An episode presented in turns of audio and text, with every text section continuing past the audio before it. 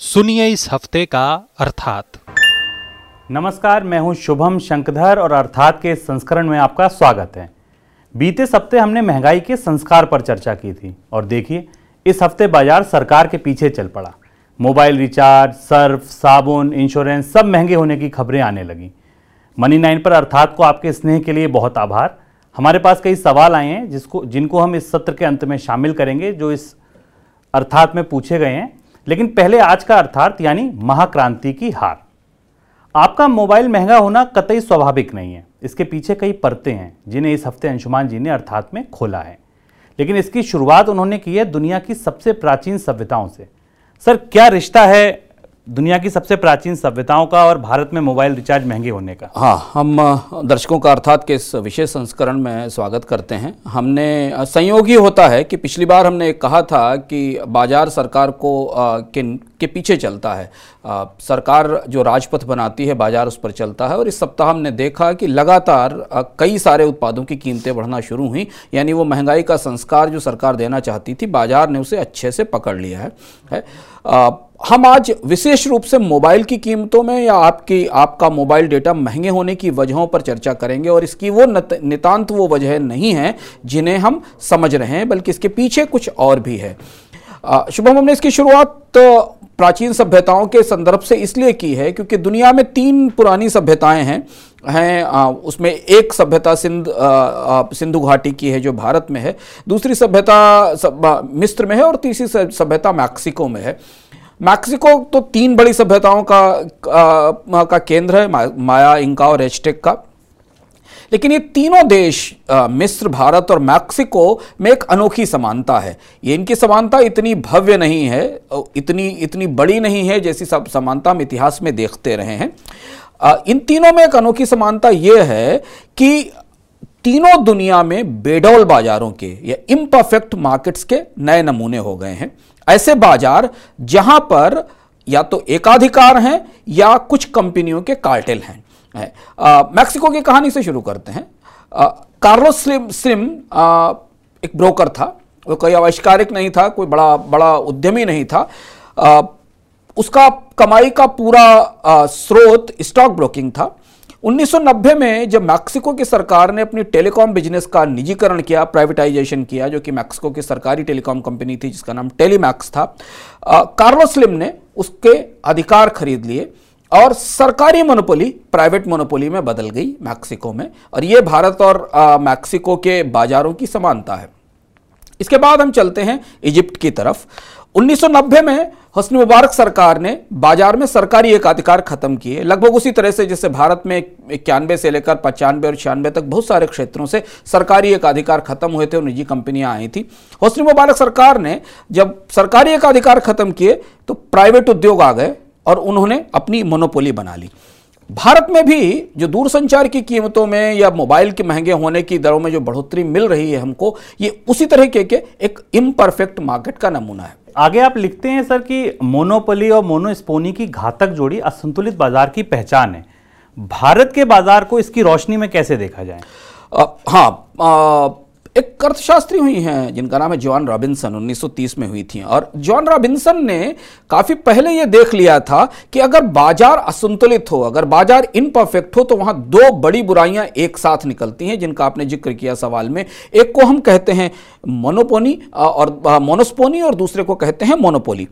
Monopoly में कंपनियाँ बाज़ार में आपूर्ति पर पूरी तरह नियंत्रण कर लेती हैं जैसा कि हम भारत के कई सारे बाजारों में देख रहे हैं कि 50 परसेंट साठ परसेंट सत्तर परसेंट हिस्सा एक दो कंपनियों के पास है।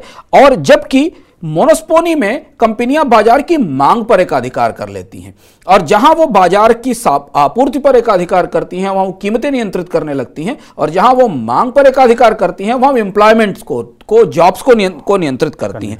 और भारत के मोबाइल बाज़ार में जो दोनों आप हो रहे हैं। दोनों एक साथ हो रहे हैं दोनों चीज़ें। भारत के मोबाइल बाज़ार में आपको मोनोपोली भी दिख रही है जॉन रॉबिन्सन की क्लासिकल मोनोस्पोनी भी दिख रही दिख रही है। और इसलिए जब आप आपके मोबाइल पर अग, आ, अगले एक दो दिन में या इस महीने के बाद जब बिल आना शुरू होगा या जब आप रिचार्ज कराने जाएँगे तो आप उसे और बहुत तरीकों से महसूस कर सकते हैं। तो अब मान लिया जाए कि जो भारत में सस्ती मोबाइल की सेवाएँ थी वो अब उनका दौर खत्म हो गया क्योंकि हम देखते हैं अगर मुझे लगता है बहुत सारे दर्शकों को भी याद होगा कि पहले सेकंड के हिसाब से बिल बनते थे दिन में अलग रात में अलग टैरिफ होते थे। कंपनियाँ बहुत नए नए तरीके के उत्पाद लेकर आती थी।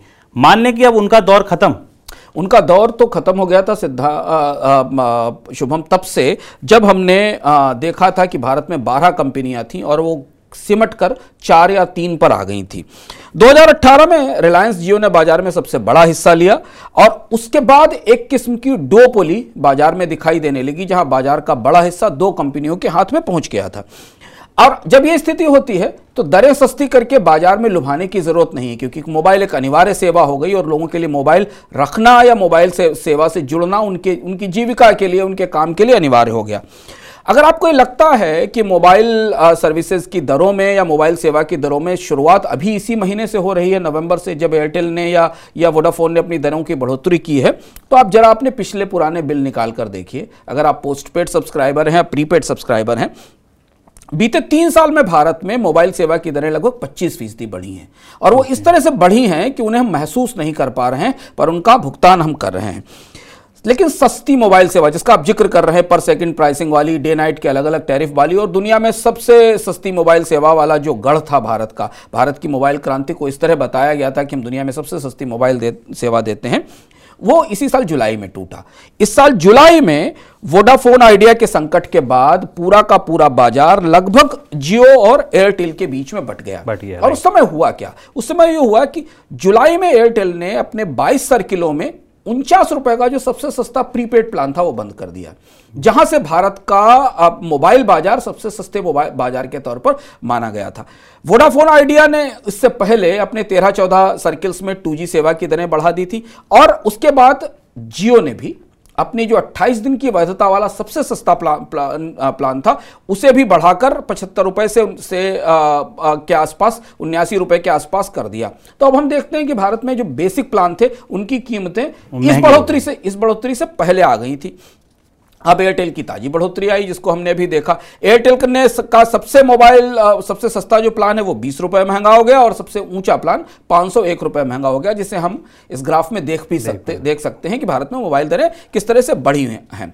अब इसके बाद पूरे के पूरे मोबाइल बाज़ार में एक किस्म की एकजुटता है कंपनियों के बीच कीमतों को बढ़ाने को लेकर। और हम जिस आधार पर भारत में मोबाइल सेवा के विस्तार की बात कर रहे थे कि हम दुनिया में सबसे सस्ती मोबाइल सेवा देते हैं, उसका दौर या उसका सूर्य अवस्थ हो रहा है। ये चीज़ आप समझ पा रहे हैं, ये चीज़ जनता समझ पा रही है कि हम मोबाइल दरें महँगी हो रही हैं, आप लिख रहे हैं कि पिछले तीन साल से दरें। एक नियामक है सर देश में, और टेलीकॉम का नियामक तो बड़ी चर्चाओं में रहता है, खबरों में रहता है, और उसकी ज़िम्मेदारी यही है कि संतुलन बना रहे उपभोक्ताओं के हित प्रभावित ना हो। नियामक की क्या भूमिका है इस पूरे ये बड़ा दिलचस्प पहलू है हमारे पूरी इस मोबाइल के, के की महँगाई और मोबाइल मोबाइल की कीमतें बढ़ने के आ, के संदर्भ में। ये सही बात है कि टेलीकॉम नियामक की या टीआरआई की ये भूमिका है कि वो बाज़ार में दरों को सीमित रखे और न्यूनतम रखे ताकि अधिक से अधिक लोगों तक टेलीफोन पहुँच सके, सके। और अधिक से अधिक लोगों तक इंटरनेट भी पहुँच सके क्योंकि इंटरनेट की पहुँच अभी भारत में उतनी ज़्यादा नहीं है जितनी जितनी होनी चाहिए। नियामक ने क्या किया? ये बात भी खबर लोगों के के नज़रों से नहीं गुजरी। इसी साल सितंबर में टीआरआई ने एक फरमान जारी किया। टीआरआई ने एक आदेश दिया टेलीकॉम कंपनियों को कि वो एक जैसे ग्राहकों को अलग अलग दरों के प्लान नहीं देंगी। यानी अगर उनके पास एक पचास रुपए या पचहत्तर रुपए का रुपए की कैटेगरी वाला ग्राहक है तो उसे वोडाफोन एयरटेल और जियो अलग अलग तरीके की सुविधाएँ या प्लान की कीमतें नहीं दे सकती। यानी अगर आप एक टैरिफ बैंड रख रहे हैं एक जीबी डेटा का तो अट्ठाईस दिन का और मिनट्स का तो वो सारी कंपनियाँ एक जैसी सेवाएँ देंगी। दूसरी चीज़ टीआरए ने कहा कि जब नंबर पोर्टेबिलिटी होती है यानी आप किसी ऑपरेटर की सेवा से खुश नहीं है और दूसरी कंपनी में जाना चाहते हैं तो आपको जो टैरिफ का एडवांटेज दिया जाता है या आपको जो सस्ती दरों का लालच दिया जाता है वो भी बंद कर दिया जाएगा। यानी अगर मान लीजिए आप अपना नंबर पोर्ट कराते हैं एक्स से वाई ऑपरेटर के पास तो वो ऑपरेटर आपको इसके लिए अतिरिक्त सुविधाएँ या अतिरिक्त सहूलियत नहीं, नहीं दे पाएगा।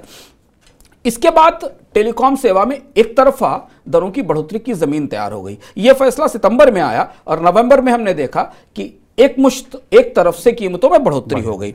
अच्छा एयरटेल का जो फैसला अभी आया था, इससे पहले ही पिछले छह सात महीने में यह बात स्पष्ट हो गई थी कि स्पेक्ट्रम की जो देनदारी टेलीकॉम कंपनियों के सर पर है, उसके बाद उनका जो न्यूनतम बेसिक प्लान है 28 दिनों का, उसकी कीमत लगभग सौ रुपए होने, करनी पड़ेगी उन्हें। क्योंकि जितना जितना दबाव उनके राजस्व पर है, जितना जितना स्पेक्ट्रम का चार्ज उनको पे करना है, वो इस सस्ते प्लान के सहारे नहीं चलाया जा सकता। गोल्डमैन सैक्स की एक रिपोर्ट मुझे याद आती है, जो पिछले छः महीने के भीतर काफ़ी टेलीकॉम कंपनियों के बीच में चर्चा में रही। गोल्डमैन सैक्स ने कहा था कि भारत में अब टेलीकॉम का, कारोबार में प्रति रेवे यूज़र रेवेन्यू जिसको हम आरपू कहते हैं ए यानी प्रति उपभोक्ता जो राजस्व है जो कमाई है कंपनी की वो कम से कम दो सौ रुपए तो होनी चाहिए और इसे तीन सौ रुपए तक पहुँचना चाहिए। एग्जैक्टली exactly यही बात एयरटेल एयरटेल ने अपनी दरें बढ़ाते हुए कही कि कम से कम दो सौ रुपए और अधिकतम तीन सौ रुपए तक जब तक कंपनियाँ प्रति उपभोक्ता नहीं कमा पाएँगी उनकी सेवाएँ लाभदायक नहीं हो पाएँगी। बिल्कुल, यानी एयरटेल ने ये स्पष्ट किया कि जितनी पूंजी हम अपने बिज़नेस में लगा रहे हैं, इस पर रिटर्न हमें तभी मिल पाएगा जब कम से कम एयरटेल का हर कस्टमर तीन सौ रुपये कंपनी को दे। सर, अब इस अगला सवाल सबसे ज़रूरी बात पर, रोज़गार पर। भारत में टेलीकॉम सेवाएँ सबसे ज़्यादा रोज़गार देने वाला सेक्टर थे।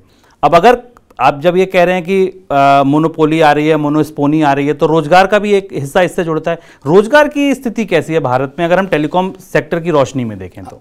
शुभम, हमने मोनोपोली का असर देखा। जो हम कह जो जो जॉन रॉबिन्सन की थ्योरी है कि मोनोपोली जब आती है तो कंपनियाँ कीमतें नियंत्रित करती हैं। अब आपकी मजबूरी है मोबाइल का इस्तेमाल करना अगर इसकी कीमत कल और 20 परसेंट पच्चीस परसेंट बढ़ जाती है तो आप सिर्फ़ इतना ही कर सकते हैं कि अपनी खपत कम कर लें पर मोबाइल का बिल कम नहीं होगा मोबाइल की दरें बढ़ती रहेंगी। यही एक मोनोपोली के या जो बेडौल मार्केट हैं या जो जो जो फेल जो मार्केट फेल्योर्स हैं उनका निशाना होता है का सबूत होता है।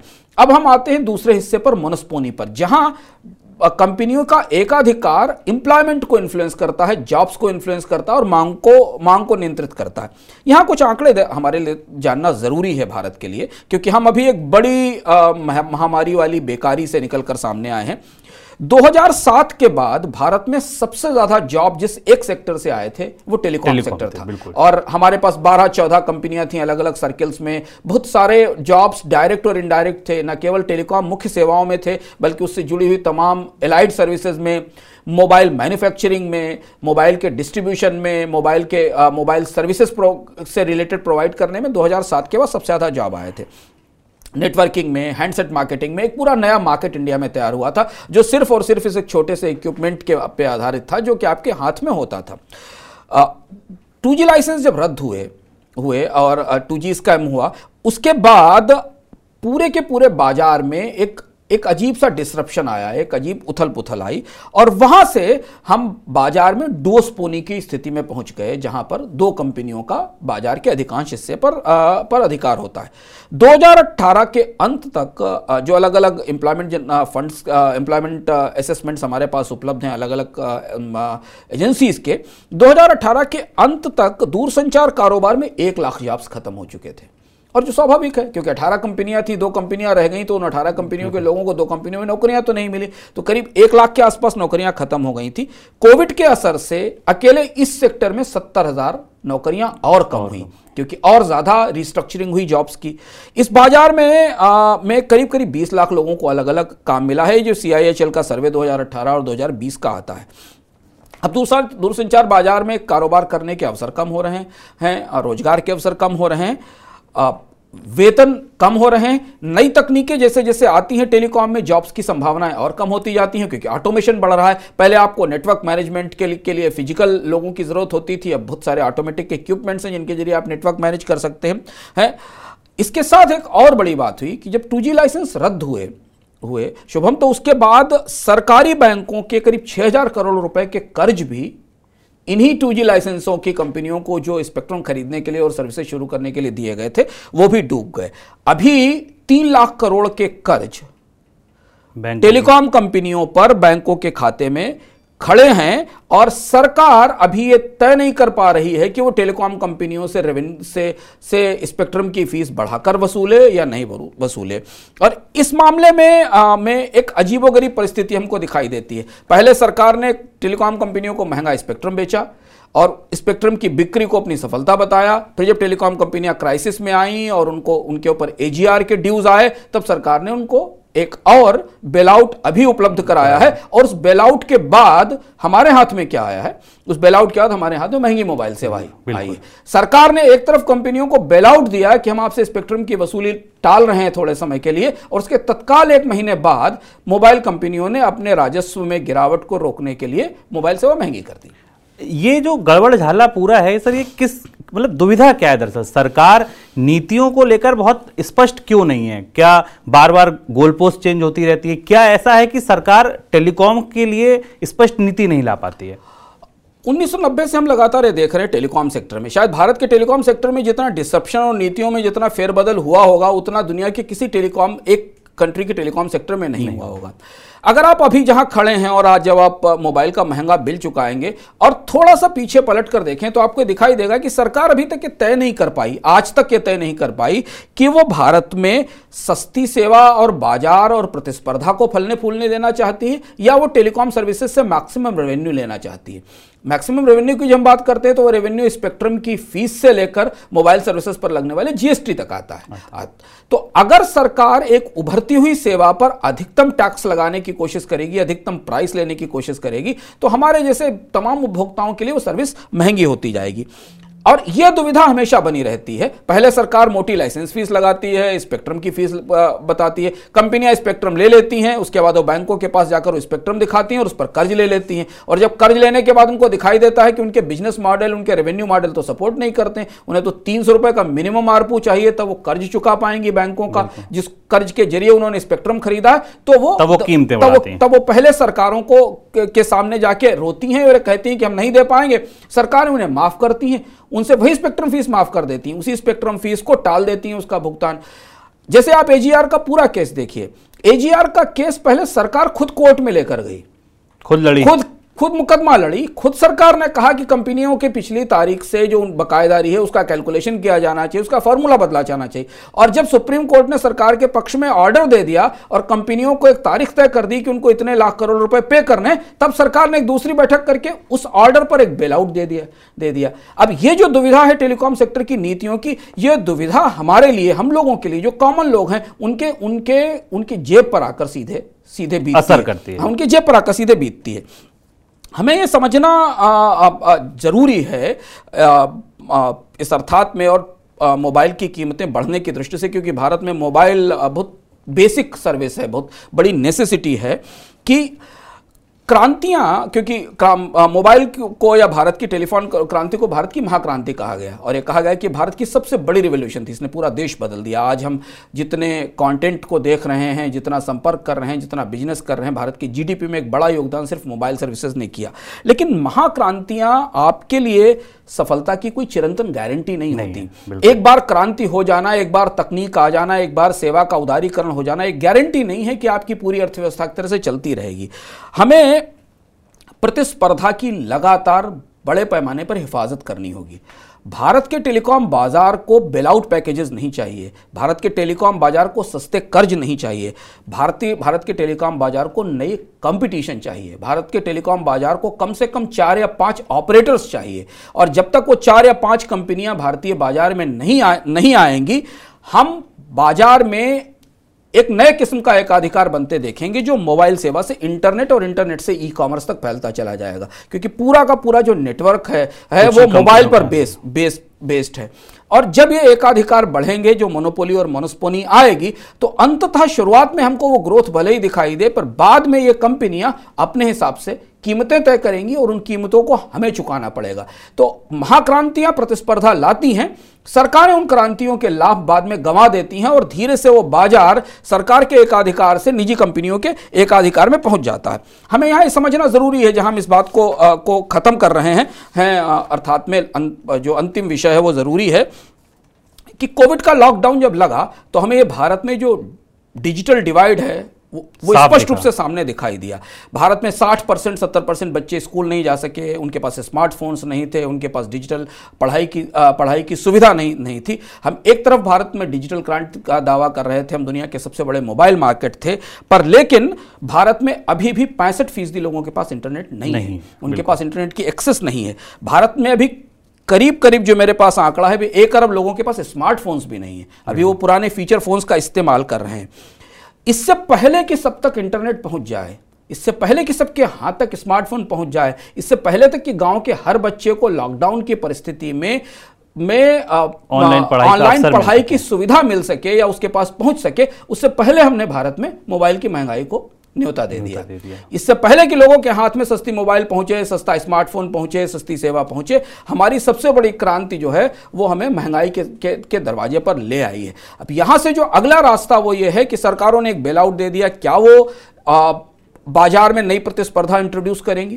क्या वो भारतीय बाज़ार को दो कंपनियों की की के, की जकड़ से बाहर निकालकर कम से कम तीन या चार कंपनियों का बाज़ार बनाएँगी? और अगर ऐसा नहीं होता नहीं होता है तो आप एयरटेल और वोडाफोन के इस बार के स्टेटमेंट्स को ध्यान से पढ़िए।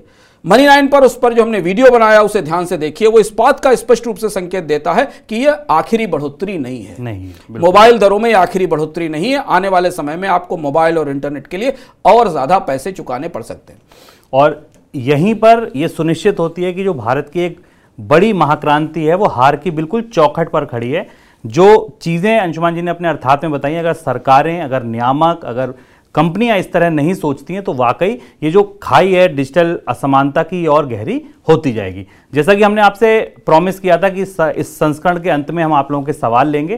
पहले मेरा आपसे अनुरोध है कि ये अर्थात आपको कैसा लगा, महाक्रांति की हार, इस पर अपनी प्रतिक्रियाएँ, अपने सवाल, अपने सुझाव हमें ज़रूर भेजिए। और अब हम सवाल लेते हैं, पिछले हफ़्ते हमें शिल्पी अग्रवाल ने एक सवाल भेजा है कि आरबीआई में आम आदमी से पैसे जमा कराने का विज्ञापन शुरू कर रही है सरकार। यानी सरकार कर्ज लेने जा रही है तो कौन से खर्च ऐसे हैं जो सरकार पूरे नहीं कर पा रही जिनके लिए वो ये कर्ज ले रही है? शिल्पी ये जानना चाहती है शिल्पी का सवाल आ, आ, आ, बड़ा दिलचस्प भी है। सरकार तो कर्ज पहले से ही ले रही है ले रही है। केवल फ़र्क यह है कि अभी तक सरकार बैंकों से कर्ज लेती थी अब आप भी उसको सीधे कर्ज दे सकते हैं और उसके आ, सरकार के बॉन्ड्स में निवेश कर सकते हैं। एक किस्म से अगर आप ये देखें कि अगर हम सरकार के कर्ज की समस्या को एक एक सेकंड के लिए किनारे रख दें तो यह फैसला सरकार के कर्ज मार्केट का लोकतंत्रीकरण है, डेमोक्रेटाइजेशन है। यानी आप सरकार के बॉन्ड में सीधे निवेश कर सकते हैं यह निवेश पहले केवल बैंक या एफ़ कर सकते थे। लेकिन इसका दूसरा पहलू यह है कि ये ये फैसला ये बताता है कि सरकारें आप आप बजट चलाने के लिए किस सीमा तक कर्ज पर निर्भर होती चली जा रही हैं। और इस दृष्टि से इस साल का बजट हमारे लिए एक महत्वपूर्ण संकेत लेकर आएगा फरवरी में कि हमें पता चलेगा कि सरकारों ने कितना कर्ज लिया है और सरकारों का कर्ज आपकी जेब पर कैसे असर करता है। ये जो रिटेल डायरेक्ट की स्कीम आई है जिसमें आप निवेश करना चाह करने की बात कही जा रही है, ये अगर आप इसमें निवेश ना भी करें तो भी आपके लिए इसको जानना ज़रूरी है कि जब सरकारें कर्ज लेती हैं तो उससे आपके होम लोन, आपके बैंक लोन, आपके क्रेडिट कार्ड बिल कैसे महँगे होते हैं? इसमें मैं आप सजेस्ट करूँगा कि आप मनी नाइन के के यूट्यूब चैनल पर जाइए और उसे विस्तार से समझिए कि सरकार ये कर्ज क्यों ले रही है, सरकार आम लोगों के लिए कर्ज की खिड़की क्यों खोल रही है, और उसका आपके जेब पर या ज़िंदगी पर असर क्या होने वाला है। बिल्कुल, और आप इस वीडियो का लिंक हमारे डिस्क्रिप्शन में भी देख सकते हैं, यहाँ पर हमने इसको पोस्ट किया है, और आप पूरा ये सरकार की जो आरबीआई रिटेल स्कीम है, इसमें भले निवेश करें या ना करें, लेकिन इसमें दी गई जानकारी को, इस वीडियो में दी गई जानकारी को ज़रूर जानिए। सर, अगला सवाल रहीम सुरानी पूछ रहे हैं कि ये जो जीएसटी कलेक्शन में तेज़ी है, ये कीमत बढ़ने की वजह से है या जो जीडीपी है, उसके बढ़ने की वजह से है। दोनों चीज़ें हैं, पर कीमतें बढ़ने से सरकार का टैक्स कलेक्शन बढ़ता है, ये बात रहीम जी ने बिल्कुल सही समझी है और पकड़ी है, क्योंकि भारत में सत्तर अस्सी परसेंट प्रोडक्ट्स ऐसे हैं जिन्हें, जिन जो एड वैलोरम है, यानी जिनकी मूल्य पर टैक्स लगता है। और इस जगह पर हमारे लिए समझना ज़रूरी है कि जो कारोबारी या उद्योगपति है, वो परोक्ष रूप से सरकार का रेवेन्यू कलेक्टर होता है। है। वो जितना जितना टैक्स सरकार बढ़ाती है, वो टैक्स अपने प्रोडक्ट में जोड़कर उसकी कीमत बढ़ाकर कंज्यूमर तक पास ऑन कर देता है। तो यदि कोई कंपनी अपने उत्पाद की कीमत बढ़ा रही है तो उस कीमत में में उस कीमत पर लगने वाले टैक्स के हिसाब से सरकार का टैक्स कलेक्शन भी बढ़ता है। इसलिए महँगाई सरकारों के लिए परोक्ष रूप से फ़ायदेमंद होती है यदि वो राजनीतिक नुकसान ना करे। क्योंकि महँगाई जैसे जैसे बढ़ती है सरकारों के रेवेन्यू भी उसी तरीके से बढ़ना शुरू होते हैं। अब जीएसटी में सरकार हमें रहीम जी कभी नहीं बताती कि इसमें कितना जीएसटी का संग्रह महँगाई बढ़ने के कारण आया है और कितना कितना जीएसटी का संग्रह खपत बढ़ने के कारण आया है। लेकिन महँगाई का सरकार के रेवेन्यू में बड़ा योगदान होता है। तो रहीम जी के सवाल के लिए शुक्रिया। हमारे पास समय कम था, इसलिए हम आज बहुत सारे सवाल सम्मिलित नहीं कर पाए अर्थात पर कई सारे प्रश्न आते हैं। हमें उम्मीद है कि अगली बार आप कुछ नए सवालों के साथ हमारे साथ आएँगे और उन पर चर्चा करें, करेंगे। अर्थात के का ये संस्करण आज यहीं तक।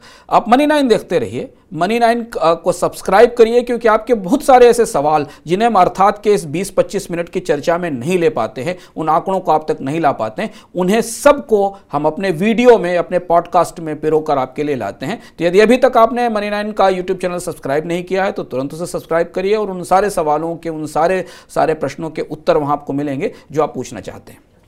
बिल्कुल। शुक्रिया सर इस कार्यक्रम में जुड़ने के लिए, और सभी दर्शकों का भी शुक्रिया इस कार्यक्रम में जुड़ने के लिए। नमस्कार।